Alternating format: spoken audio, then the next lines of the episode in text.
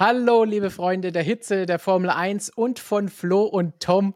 Der Endspurt vor der Sommerpause läuft. Doppelpack in Frankreich und in Ungarn an diesem Wochenende Teil 1. Und da wollen wir natürlich mit euch zusammen diskutieren, wie uns das Ganze gefallen hat. Was waren die wichtigen Themen des Tages, damit ihr schon mal hier am Renntag am Abend die ersten Informationen bekommt. Also fragen wir doch gleich mal Tom, wie hat es dir gefallen heute, der große Preis von Frankreich? Ja, schwierig. Es, es begann ja wirklich sehr vielversprechend. Kampf zwischen Leclerc und Verstappen sah wirklich mega interessant aus. Dann äh, ja, war so ein bisschen die Luft raus nach dem Abflug und dann ist das Rennen so ein bisschen dahin geplätschert. Es gab ein paar Highlights, der Kampf zwischen Perez und Russell oder auch der, die Aufholjagd von Sainz, die war schon cool.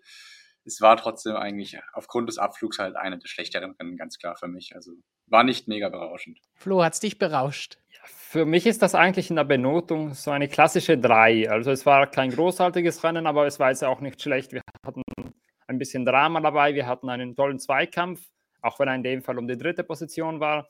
Das, was halt natürlich schade war, dass das Rennen ziemlich früh entschieden war mit dem Abflug von Leclerc, war eigentlich die Luft im Kampf um den Sieg mehr oder weniger draußen. Da war klar, dass Verstappen das Ding heimschaukeln wird. Aber trotzdem ein solides Rennen, besser als das meiste, was man in Frankreich gesehen hat in den letzten Jahren.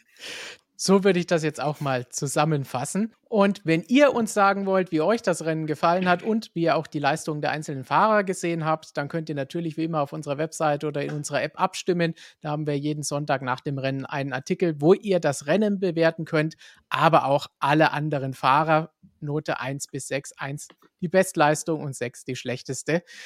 Und dann könnt ihr uns da verraten, was ihr von der ganzen Sache gehalten habt. Und morgen um 18 Uhr gibt es dann die Auflösung, sowohl wie wir bewertet haben, als auch wie ihr bewertet habt. So, und dann schauen wir jetzt für alle, die es noch nicht bekommen haben oder nicht mitbekommen haben, Spoiler Alert, einen kleinen Blick auf das Endergebnis des großen Preises von Frankreich. Max Verstappen hat also gewonnen. Lewis Hamilton und George Russell bescheren Mercedes das erste Doppelpodium der Saison, das beste Rennen, das beste Rennergebnis des Jahres für die Silberpfeile.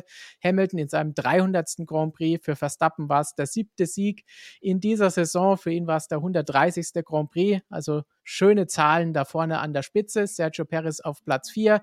Carlos Sainz nach seinem Start von ganz hinten und nach einer Strafe sich wieder nach vorne gearbeitet bis auf Platz 5. Fernando Alonso, Lando Norris, Esteban Ocon, Daniel Ricciardo und Lance Stroll in einem Zweikampf gegen seinen Teamkollegen Sebastian Vettel, die haben sich die Top 10 noch erkämpft und damit Punkte gesichert. Mick Schumacher ging genauso wie Vettel leer aus. Und natürlich auch noch ein Blick auf den WM-Stand nach diesem Rennen. Das sieht lustig aus hier hat uns unsere Seite zerschossen. Max Verstappen konnte seine Führung ausbauen, weil Charles Leclerc ausgeschieden ist. Und da sehen wir schon 233 zu 170 Punkten, 63 Punkte Vorsprung. Das ist schon ein enormer Unterschied, der sich da jetzt angesammelt hat durch diese Nullnummer bei Leclerc. Das sieht nicht gut aus. Da müssen wir gleich drüber diskutieren. Gleiches in der Konstrukteurswertung. Da ist Red Bull jetzt 82 Punkte vor Ferrari und Mercedes ist sogar näher dran an Red Bull als, äh, als an Ferrari, als Ferrari an Red Bull dran ist. Das heißt 44 Punkte Unterschied von Mercedes zu Ferrari. Aktuell, obwohl Ferrari das deutlich schnellere Auto in diesen ersten elf Rennen hatte. Da sieht man, die Zuverlässigkeit zahlt sich in dem Fall für Mercedes aus. Und bevor wir aber dazu kommen, wollen wir jetzt über das große Thema sprechen, über das ihr alle wahrscheinlich auch jetzt sprechen wollt. Da sehen wir schon Charles Leclerc in seiner Schocksstarre in seiner Frust und Enttäuschung nach dem Rennen, nach seinem Ausfall. Aber bevor wir über den Ausfall und die Folgen des Ganzen sprechen, Tom, Verstappen gegen Leclerc, die nächste war das heute. Quasi umgedreht zu Spielberg. Diesmal wirkte Verstappen, der dahinter lag, schneller. Und wenn äh, Leclerc nicht abgeflogen wäre, dann hätte er ihn wahrscheinlich auch irgendwo überholen können, oder? Ja, es sah auf jeden Fall danach aus. Er hat es ja dann sozusagen im ersten Stint herausgezögert, weil er dann früher in die Box gegangen ist und ich glaube auch schon absichtlich dann ein bisschen was abreißen lassen hat, um ähm, noch Ressourcen zu schonen. Er sah schon schneller aus.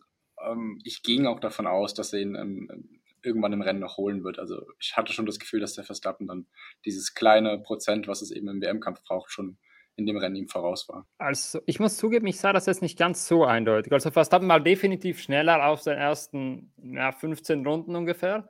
Aber dann waren es so ein paar Runden vor seinem Boxenstopp, wo er ein bisschen abreißen lassen musste und wo vor allem Leclerc die Base erhöhen konnte. Denn Verstappen ist immer noch seine konstante Base gefahren, nur Leclerc hatte dann hat da ein paar Körner mehr rausgeholt. Das macht auch eigentlich wenig Sinn, dass Verstappen extra vor seinem Boxenstopp noch Zeit rausgenommen hätte. Also ich hatte schon das Gefühl, dass er vielleicht dadurch, dass er so lange so nah an Leclerc gefahren ist, sich ein bisschen die Reifen zerschossen hat. Äh, früh im Rennen war er definitiv schneller. Dann, denke ich, hätte das Pendel ein bisschen umgeschwungen. Das wäre vor allem interessant gewesen, wie das auf den Hartreifen war. Denn bis zu dem Zeitpunkt haben wir ja nur das Rennen auf den Softs, äh, Softs, auf den Mediums gesehen natürlich. Und dort, ja, war Red Bull eigentlich eine Spur schneller, wobei, wie gesagt, gegen Ende doch die Zeiten ein bisschen nachgelassen haben. Aber mit den Harts wäre das vielleicht nochmal eine komplett andere Nummer gewesen. Und wir haben ja auch gesehen bei Sainz, wie viel er noch mit wenig Sprit an Bord gegen Ende des Rennens rausholen konnte. Also so 100% bin ich mir da nicht sicher, wer da heute das schnellere Auto hatte.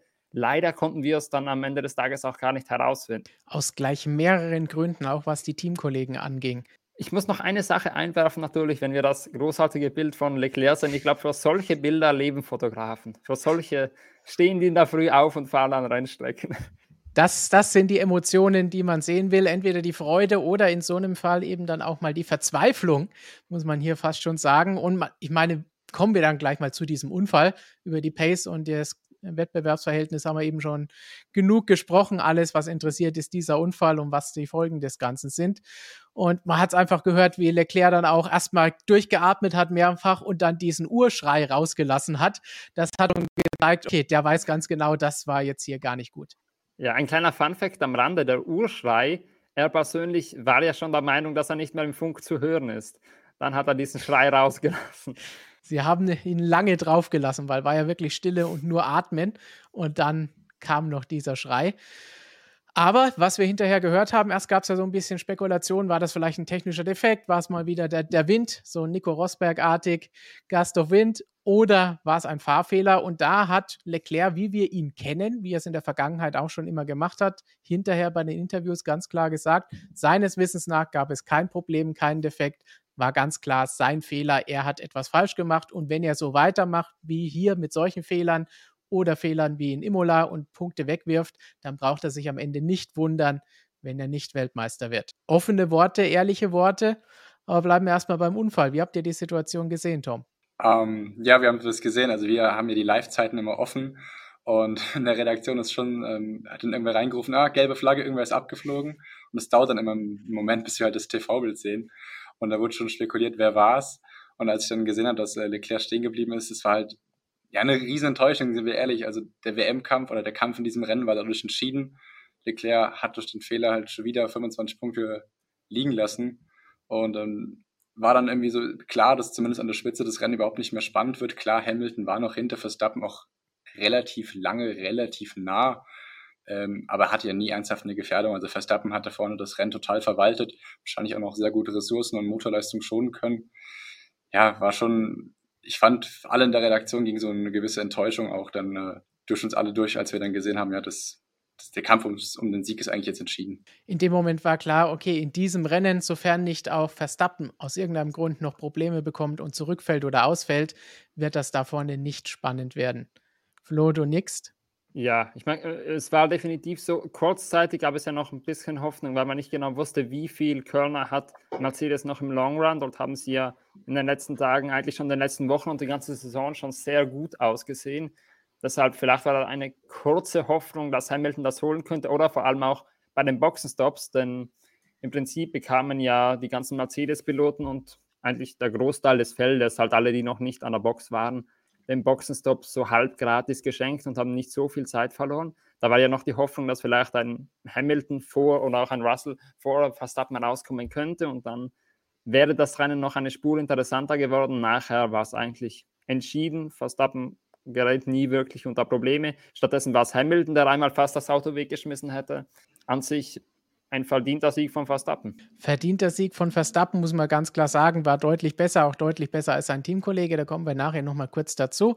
Eben habe ich schon ganz kurz angesprochen, Leclerc hat es hinterher in den Interviews selbst gesagt, war sein Fehler. Kessemark hat da noch nochmal nachgefragt. Im Chat wird ja auch gerade gesagt von einigen, ah, das glaube ich nicht, dass das sein Fehler war. Wie seht ihr das Ganze? Glaubt ihr, dass da irgendwie noch was hätte sein können? Also auf die Art und Weise, wie er da abgeflogen ist, denke ich schon auch, dass das eher ein Fahrfehler war, denn ansonsten wäre die Stelle da relativ unüblich dafür und die Daten zeigen ja auch, dass da irgendwie keine, keine zusätzliche Last auf dem Gaspedal noch war nachher. Also eigentlich ein glasklarer Fahrfehler in dem Fall. Und es würde mich sehr wundern, wenn da die Untersuchungen bei Ferrari, die es ja geben soll, wenn die da irgendwas anderes zutage fördern. Ja. Ja, also wir haben uns äh, in der Redaktion danach nochmal die Fahrlinie in dieser Runde angeschaut und auch verglichen zu den anderen Runden. Dann dachte ich zu, am Anfang schon, es könnte ein technisches Problem gewesen sein, weil die Linie, die er in dieser Kurve wählt, die war jetzt eigentlich nicht anders zu den Runden davor. Ja, klar, die Reifen haben immer weiter abgebaut, aber auch wenn Nico Rosberg behauptet hat, es muss hundertprozentig ein technischer Fehler gewesen sein, äh, Ferrari hat es ja dann auch gesagt, am Pedal war eigentlich gar nichts und es war wahrscheinlich dann eine Kombination aus nachlassenden Reifen und einfach, ja, Flo hat es gesagt, einem klaren Fahr Fahrfehler. Man muss ja dazu sagen, Leclerc selber war der Meinung, er hat wahrscheinlich das Rad doch ein bisschen anders positioniert als in den Runden zuvor, dass er ein bisschen auf eine dreckige Stelle gekommen ist, beziehungsweise auf eine Stelle, wo es nicht so viel Grip vorhanden war dass das dann eben diesen Dreher ausgelöst hat. Klingt am plausibelsten und ich nehme mal an, Leclerc würde sich auch nicht so schnell vor Ferrari stellen und so schnell die Schuld auf sich nehmen, wenn er nicht einen Grund dazu hätte. Ich glaube, Leclerc ist allgemein da, was das angeht, als sehr ehrlicher Fahrer bekannt und der auch sehr selbstkritisch mit sich selber ist. Also es gäbe eigentlich keinen Grund, warum er irgendwie das für sich da einstecken sollte, den Fehler, wenn es an sich ein Teamfehler wäre. Er ist ja. es ja andersrum in solchen Situationen. Genau, also da sehe ich auch nichts, aber es ist ein folgenschwerer Fehler, wie wir hier auch bei dem Artikel über Max Verstappen sehen, denn wir haben vorhin schon gesagt, jetzt 63 Punkte Rückstand in der WM, noch zehn Rennen liegen vor uns. Das Ganze ist natürlich jetzt nicht einfacher geworden.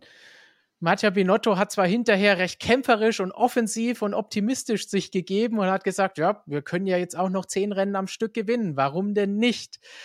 Aber ganz so einfach ist es natürlich nicht und so sahen die letzten Rennen jetzt von der Performance her auch nicht aus, dass es ihnen so einfach fallen könnte.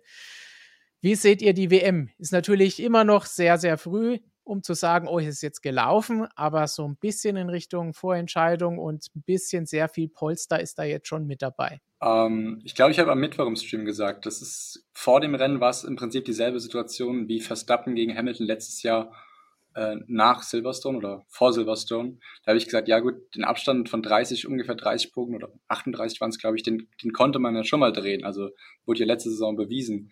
Jetzt hat er halt nochmal 25 Punkte rausgefahren, der Verstappen. Also jetzt über 50, das wird jetzt schon eine richtig schwere Aufgabe. Und auch der Ralf Schumacher, der hat ja auch im, im Fernsehen gesagt, ich erinnere mich daran, ähm, wenn du als Team schon so erfolgreich bist, dass die Pace stimmt, kannst du halt immer weiter in Richtung äh, Zuverlässigkeit optimieren.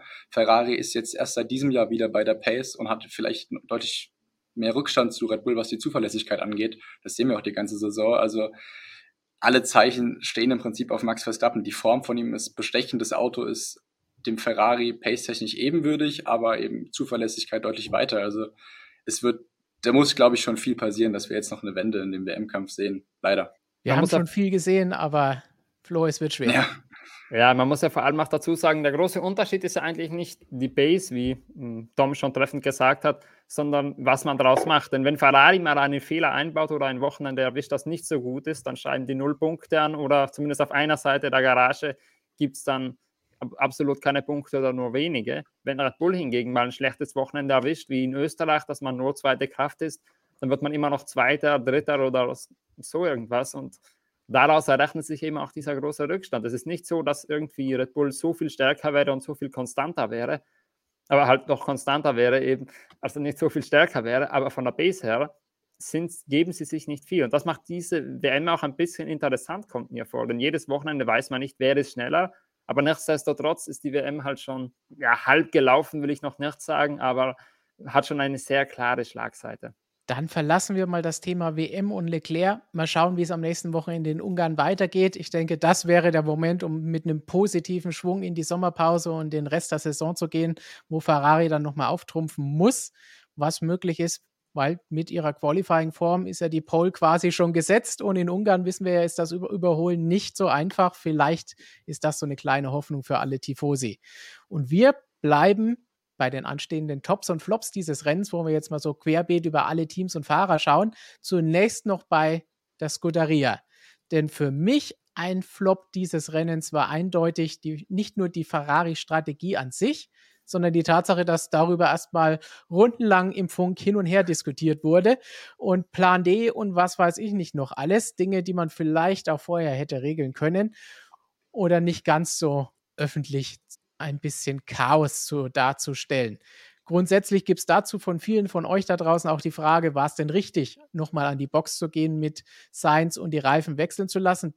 Ich kann jetzt nicht hundertprozentig sagen, ob es richtig war, kann keiner von uns, weil wir nicht wissen, ob die Reifen gehalten hätten. Aber man muss bedenken, er wäre dann wirklich den Großteil des Rennens auf dem Medium-Reifen gefahren und nur die ersten 17, 18 Runden auf den harten. Also ich glaube, das wäre schon richtig schwierig geworden. Und wir wissen in Frankreich, wenn die Reifen einmal eingehen, dann gehen sie urplötzlich ein und sind gleich mehrere Sekunden langsamer. Haben wir in der Vergangenheit gesehen. Also ich glaube, das wäre schwierig geworden. Sainz hat gesagt, er wollte das Risiko gerne eingehen, aber sie sind halt hinterher dann auch die Dummen, wenn das schief geht und sie dann ganz aus den Punkten rausfallen. Ja, ich meine, das ist ja vor allem die Sache, wenn man das von außen betrachtet, hat man da nicht so guten Einblick darauf. Alles, was wir sagen können, ist, dass Ferrari definitiv Graining hatte an den Reifen, dass da definitiv so Körnung aufgetreten ist. Wie gut die Reifen jetzt tatsächlich waren, dafür müssten wir bei Pirelli oder eben bei Ferrari arbeiten, um das beurteilen zu können. Also ich gehe grundsätzlich schon davon aus, dass der Call nicht falsch war, denn vor allem zu diesem Zeitpunkt, wenn du ihn da reinholst, dann muss er schon einen triftigen Grund dazu haben.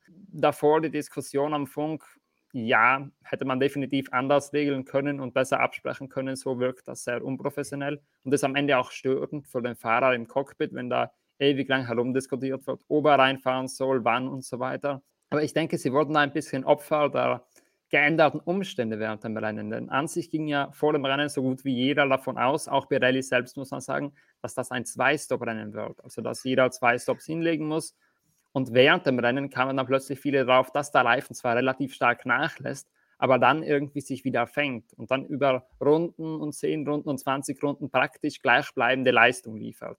Und genau das hat die Teams überrascht. Genau dadurch kamen sie darauf, oh, ein Stop ist ja trotzdem möglich. Und im Laufe des Rennens wurde es immer klarer, dass ein Stop die richtige Herangehensweise ist. Und Ferrari hat wohl auch, so wie das auch bei Red Bull der Fall war, mit einer Zwei-Stop kalkuliert ursprünglich und wurde dann immer einen von dem überrascht, dass es eben doch deutlich besser die Reifen halten als nicht. Ich schätze mal, dass da der Plan nicht so ganz klar war und man da deshalb erst während dem Rennen so viel besprechen musste. Ansonsten denke ich, wäre es nicht zu der Aktion gekommen, aber ideal ist es definitiv nicht. Und wie man bei den anderen nicht gesehen hat, ist, man könnte das auch anders lösen. Und man könnte vor allem nicht äh, während einem laufenden Zweikampf, während zwei nebeneinander fahren, noch ans Cockpit funken. Das ist vielleicht auch nicht die allerschlauste Idee nicht, nicht ganz die, die, die beste Sache, die man dem Fahrer machen kann. Da. Ich, ich möchte nicht wissen, was Kimi in dem Moment gesagt und gefunkt hätte, wenn das bei ihm passiert wäre. Aber den, den Funkspruch hätten wir nie zu hören bekommen, glaube ich. So viele Schimpfwörter, wie da gewesen wären. Der wäre nur gepiept gewesen. Der wäre ganz stark gepiept gewesen. Aber Tom, Jetzt haben wir viel Flop, Ferrari und Strategie gesagt. Es gibt aber auch einen Top, nämlich Carlos Sainz und seine Leistung an sich an diesem Wochenende. Oder wie siehst du das Ganze? Er hatte Pech mit der Strategie, mit der Strafe für den Power Unit Wechsel und auch mit dem Unsafe Release. Für all das kann er nichts. Aber er selbst war super stark, oder?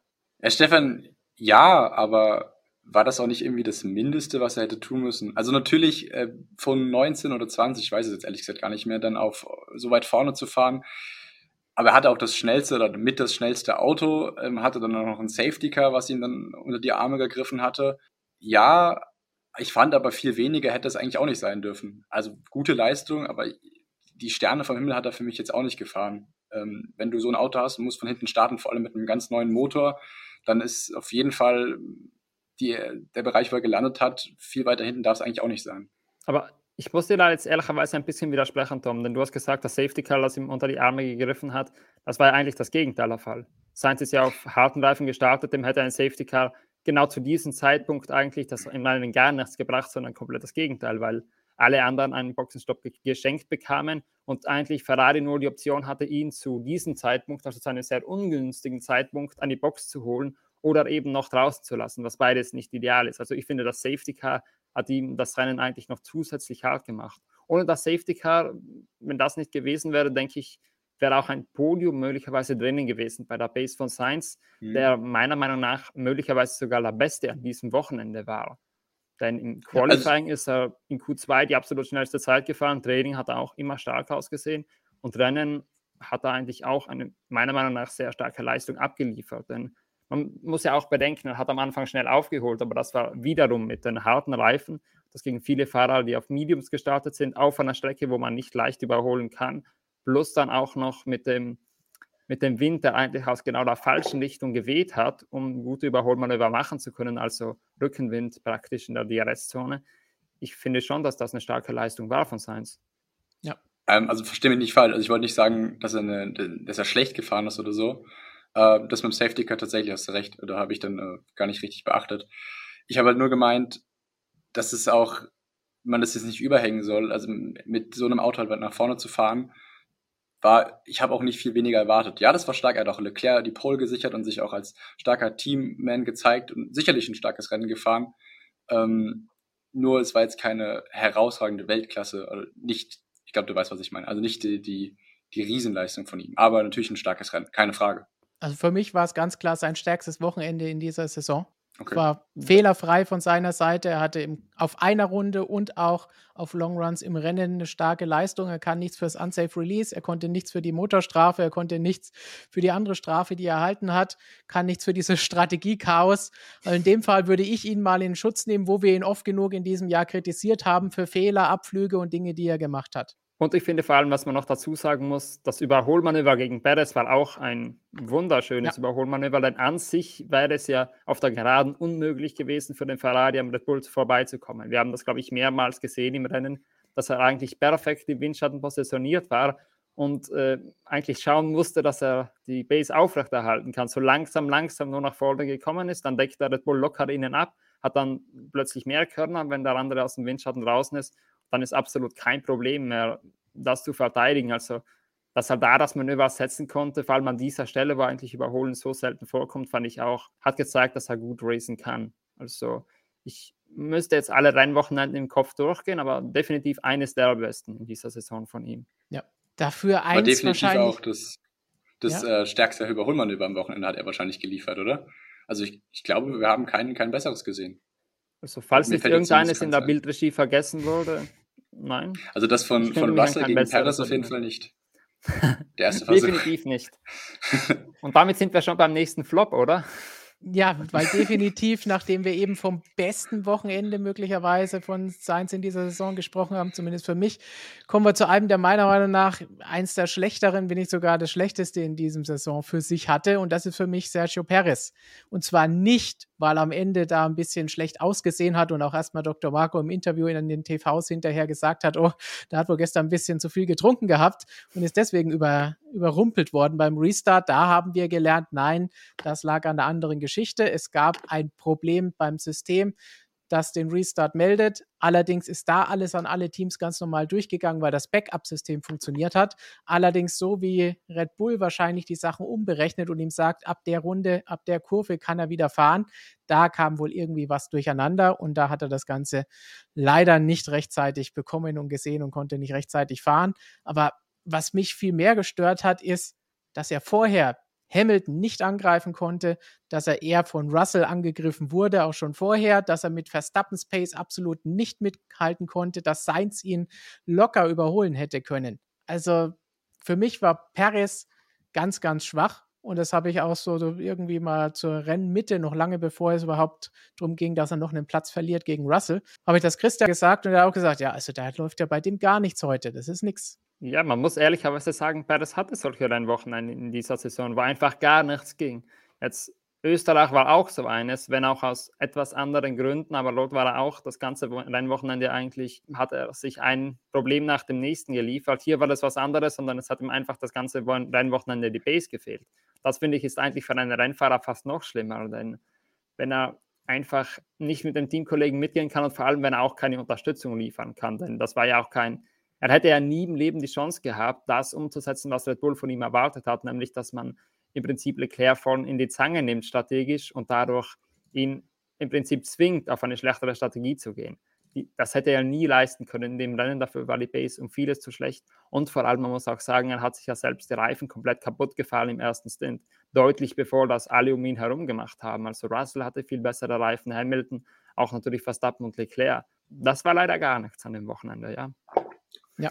Wir haben uns doch auch am, am Start angeschaut, sowohl beim Start als beim Restart hatte er doch auch extreme Probleme mit, mit dem Wheelspin, wo dann, ähm, ja, der hat anscheinend diese, diese, diese Fehlermeldung beim Restart, wo er die, den Platz gegen Russell direkt verloren hatte, aber auch mechanisch oder von seiner fahrerischen Umsetzung war der Restart trotzdem äh, eine, eine Katastrophe eigentlich. Ich glaube, du hast es dir nochmal genauer angeschaut, Flo. Du weißt wahrscheinlich besser Bescheid als ich. Also ja, beim Restart, ich weiß nicht, wie viel man da effektiv Perez die Schuld geben kann, denn Stefan hat es ja schon vorhin erklärt, es war da ein, wahrscheinlich ein Umrechnungsfehler bei der Red Bull Software, ja. da, die eben dadurch ausgelöst wurde, dass diese komische Fehlfunktion in der FIA-Ausgabe äh, da, da ein bisschen Verwirrung reingebracht hat. Ich finde, das gebe ich ihm jetzt gar nicht auf die Kappe. Natürlich, er hatte dann auch Wheelspin bei dem Restart, aber das würde ich irgendwie so sehen, dass das ein bisschen die Reaktion darauf war, dass da plötzlich ein Russell mit Schwung schon daherkam und der dann dachte, oh, ich darf trotzdem aufs Gas gehen und das dann halt zu spät war, das will ich ihm gar nicht weiter ankreiden. Ich muss jetzt nur noch zu einem Thema von davor kommen, weil einige äh, in den Kommentaren darüber debattieren. Sie meinen, Sainz hat doch einen Fehler gemacht am Rennwochenende, nämlich, dass er beim Unsafe Release sich was zu Schulden kommen ließ. Aber ich glaube, das ist auch nicht so der Fall, denn bei einem Unsafe Release kann der Fahrer selbst ja gar nichts machen. Der fährt los in dem Moment, wo vorne der Lollipop-Mann ihm das Zeichen gibt, dass er wegfahren kann. Also die Strafe ging zwar dann natürlich am Ende an Sainz und nicht an Steam, weil das so üblich ist in so einer Situation, aber das war definitiv nicht der Fehler von Sainz. Der Fahrer kann aus seinem Cockpit gar nicht sehen, dass da ein Auto daherkommt. Das ist im toten Winkel. Gut, dann haben wir noch einen Top und einen Flop. Top können wir ganz schnell abhandeln. Lewis Hamilton, viertes Rennen, vierter Podestplatz, diesmal Platz zwei. Mercedes würde ich da jetzt gar nicht mit reinziehen, denn sie waren zwar im Rennen besser, aber insgesamt sowohl im Rennen als auch im Qualifying auf einer Runde einfach viel zu weit weg von Ferrari und von Red Bull. Geben sie auch selber zu, dass das Ganze nicht das ist, vor allen Dingen nicht in Frankreich, wo sie sich deutlich mehr oft hatten. Der nächste Flop ist dafür was, wo wir wieder ein bisschen mehr drüber diskutieren können. Und das ist der Zweikampf bis zur Linie zwischen Sebastian Vettel und Lance Stroll. Tom, du hast schon das Gesicht verzogen. Was fällt dir zu dieser Geschichte ein? Nagel mich nicht aufs Jahr fest, aber da gab es auch mal so ein äh, Zap Break Tested Me in Baku ne, zwischen Lewis Hamilton und äh, Sebastian Vettel. Da hatte ich so kleine Flashbacks. Ja, was soll man dazu sagen? Vettel war, wenn man so lange so nah hinter Stroll herfahren kann, dann war man eigentlich ersichtlich schneller. Äh, das Team wird jetzt nicht äh, Sebastian Vettel vorbeiwinken, das ist klar. Habe ich dann auch nicht verstanden, warum dann, wenn es um diesen einen Punkt geht, dann auch nicht vielleicht vom Team ein Funk kommt, ja, bleib bitte dahinter. Ich meine, Aston Martin kann jeden Punkt gebrauchen. Aber dann nimmt, hat Vettel schon so viel Schwung im letzten Sektor und setzt den letzten Angriff nochmal. Wer weiß, ob er tatsächlich vorbeigekommen wäre, aber die Pace wäre da gewesen. Und halt diese Aktion von Stroll, vor allem gegen den eigenen Teamkollegen. Also er hat Glück, dass sein Vater das Team gehört, weil sonst hätte er sich wahrscheinlich intern mächtig was anhören können. Ähm, ja, ich muss mich jetzt zurückhalten mit den Aussagen, die ich darüber treffe. Ich finde das, ich sage einfach, ich sage, es geht einfach gar nicht. Dann äh, gebe ich weiter an Flo, bevor ich noch irgendwas Falsches sage.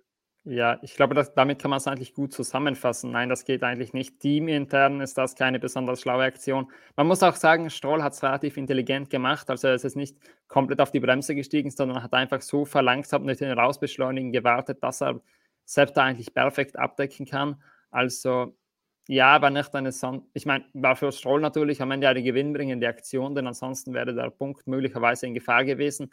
Aber am Ende geht es ja trotzdem um das Team vor allem und da weiß ich nicht, ob, ob man sich das in einer anderen Situation erlauben könnte, wenn man jetzt nicht zufällig der Sohn vom Teamchef ist.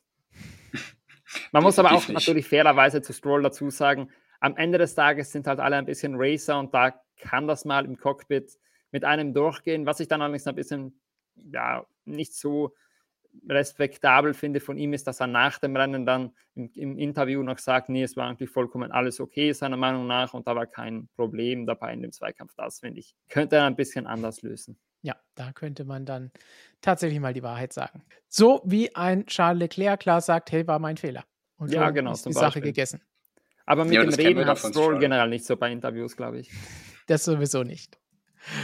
Gut, dann haben wir das auch noch abgefrühstückt. Dann kommen wir jetzt zu einer Frage, die ihr uns gestellt habt, die auch nochmal ganz spannend ist. Und da ging es um George Russell und Sergio Perez. Pascha hat da unter anderem stellvertretend für viele, viele andere gefragt, warum gab es keine Strafen bei der Berührung mit Russell und Perez?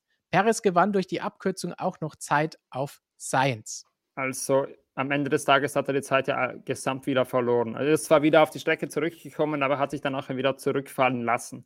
Und man muss auch dazu sagen, dass Perez da abkürzen musste, war definitiv nicht seine Schuld. Russell ist da einfach viel zu spät reingestochen hat viel zu spät dieses Manöver gesetzt. Hat da auch, glaube ich, leicht Kontakt gemacht mit dem Red Bull. Also Perez hat da definitiv keine Vorteile herausgezogen. Deshalb finde ich keine Strafe vollkommen gerechtfertigt. Wenn es eine Strafe, wenn eine Strafe, dann hätte die an Russell gehen sollen, denn meiner Meinung nach war er da eindeutig der Schuldige für diesen Zwischenfall. Aber im Endeffekt hat es ja auch in dem Zweikampf keinen Unterschied gemacht, weil nachher die Reihenfolge wiederhergestellt war und auch keine Beschädigung auftrat deswegen. Tom, du nix? Ja, hast jetzt schon im Prinzip alles dazu gesagt. Es war so ein bisschen wie äh, im Finale Abu Dhabi, der erste Angriff von Verstappen in Runde 1 gegen, gegen Hamilton. Also Verstappen, beziehungsweise in dem Fall Russell, ist einfach klar dahinter, geht trotzdem rein. Perez muss dann weit gehen, hat zusätzlich ja noch die Strafe, das hast du gar nicht gesagt, dass er eben über den Wolfram-Asphalt fahren muss, wo er sich eben seine Reifen zusätzlich noch schädigt. Und Perez macht ja in dem Fall keinen Fehler. Also er ist, wie, wie, du sagst, schon genug gestraft dadurch, dass er da eben die Lenkung aufmachen muss. Und sehe ich absolut keinen äh, Grund, warum man den Perez dafür bestrafen müsste. Russell hat das sicherlich am Funk anders gesehen. Der hat auch noch mächtig diskutiert. Da können wir auch vielleicht mal drüber reden, wie unnötig das war. Aber am Schluss äh, hat er sich ja trotzdem durchsetzen können. Und ähm, insofern braucht man am Ende ja da gar nicht mehr drüber zu diskutieren. Und zurückgehend nochmal zur Aston Martin-Diskussion. Kessemark sagt da, völlig unnötige Aktion von Stroll. Schön auch den Namen mit dem Dollarzeichen geschrieben. Vor allem unter Teamkollegen. Sowas gehört sich nicht in der Formel 1 unter Teamkollegen. Vor allem in der letzten Kurve der letzten Runde. Letzte Kurve, letzte Runde, das erinnert mich an eine DTM-Überschrift, die wir mal hatten. Ich glaube, das war vor meiner Zeit. An die das ist schon lange. Erinnern, das ist schon lange zurück. Ja, aber Robert glaub, weiß jetzt ganz genau, was abgeht. Abgesehen davon können wir dem vollkommen recht geben. Ja. Die Aktion war unnötig. Ich lese übrigens gerade im Chat, einige meinten, dass äh, Sainz bei Rot los, losgefahren ist. Ich muss jetzt zugeben, ich habe die Onboard jetzt nicht genau gesehen. Ich ging nur davon aus, dass das, dass das Signal schon gegeben wurde. Also, falls ich da jetzt was Falsches gesagt habe und es doch auf die Kappe von Sainz geht, dann tut mir das leid an Ferrari und auch an die Fans, die sich jetzt da aufregen, gerade vermutlich zu Recht. Also, ich muss mir das nochmal anschauen. Vielleicht, vielleicht war das dann doch Sainz schuld. Gut, dann haben wir das auch noch abgehakt und können den Blick nach vorne richten, denn schon in einer Woche geht es weiter in Ungarn. Völlig andere Strecke. Was erwartet ihr dort? Hofft ihr auf ein spannendes Wochenende? Gut, hoffen kann man viel, aber ob in Ungarn spannendes Racing, das ist immer so ein bisschen schwierig, ne? Ja, am Ende des Tages ist es halt Ungarn. Wenn es nicht irgendwelche Wetterkapriolen gibt, gab es da in der Vergangenheit selten unglaublich spannende Rennen. Aber ich würde sagen, an sich ist Ferrari Favorit für das Wochenende, denn die Strecke sollte ihnen eigentlich eine Spur besser liegen. Highspeed ist dort eigentlich kein großes Thema und genau damit punktet der Red Bull im Moment, dass sie so ein unglaublich äh, effizientes Aerodynamikpaket haben, eben für Highspeed-Strecken vor allem und für Highspeed-Passagen. Aber genau das bringt eigentlich dort wenig in Ungarn. Dazu kommt noch, dass eben Ferrari im Qualifying scheinbar schon eigentlich die ganze Saison die bessere Base hat. Und Qualifying ist in Ungarn, wie wir alle wissen, noch um einige Spuren wichtiger als auf vielen anderen Strecken. Ich glaube, statistisch ist das, ich will jetzt keinen Blödsinn sagen, ich glaube definitiv Top 5 der äh, Strecken, mit den, wo man von der Pole die beste Chance hat zu gewinnen. Deshalb spricht eigentlich alles für Ferrari. Aber Ferrari hat ja in dieser Saison, nicht nur in dieser Saison, aber auch in dieser Saison die Angewohnheit, dass sie sehr gern mal gewinnbare Rennen dem Gegner zuschieben. Also vielleicht wird es trotzdem sehr interessant. Dann schauen wir mal, vielleicht schließt du dich da so ein bisschen den Worten von Toto Wolf an, der ja gesagt hat, ja eigentlich hatten sie damit gerechnet, an diesem Wochenende vorne mit dabei sein zu können. Nächste Woche ist eine Strecke, auf der sie das nicht erwartet hätten. Aber vielleicht dreht sich das ja jetzt um und deswegen sind sie dort dann vorne mit dabei und können da vielleicht ihren ersten Sieg einfahren. Ich bezweifle es, aber wenn man mal vorne steht oder irgendwie nach vorne kommt in Ungarn, ist einiges möglich. Das haben wir ja schon gesehen in der Vergangenheit. Ja, also wenn es mal ein Chaos gibt am Start, dann kann dort gerne mal ein Überraschungssieger hervorstechen wie im letzten Jahr. Was man natürlich jetzt dazu sagen muss zur Aussage von Mercedes, Ungarn ist eine Strecke, die sehr lange nicht frisch asphaltiert wurde, die sehr holprig ist auch. Und deshalb könnte es dort sehr gut dazu kommen, dass ähm, Mercedes wieder mehr Probleme mit dem Bouncing hat und dass allgemein das Purposing wieder zurückkehrt. Denn in Frankreich war das ja nicht zu warten und es kam auch nicht. Dann wie sagen wir so schön, abwarten. In einer Woche wissen wir mehr, dann treffen wir uns hier auch wieder und natürlich auch morgen das Video von Christian, am Mittwoch MSM Live und dann ab Donnerstag schon wieder jeden Tag Videos aus dem Fahrerlager und von uns was alles los ist in der Formel 1. Und dann können wir jetzt eigentlich schon sagen, es ist bereits wieder angerichtet für den großen Preis von Ungarn. Wir sehen uns in spätestens einer Woche wieder. Ciao. Ciao. Tschö.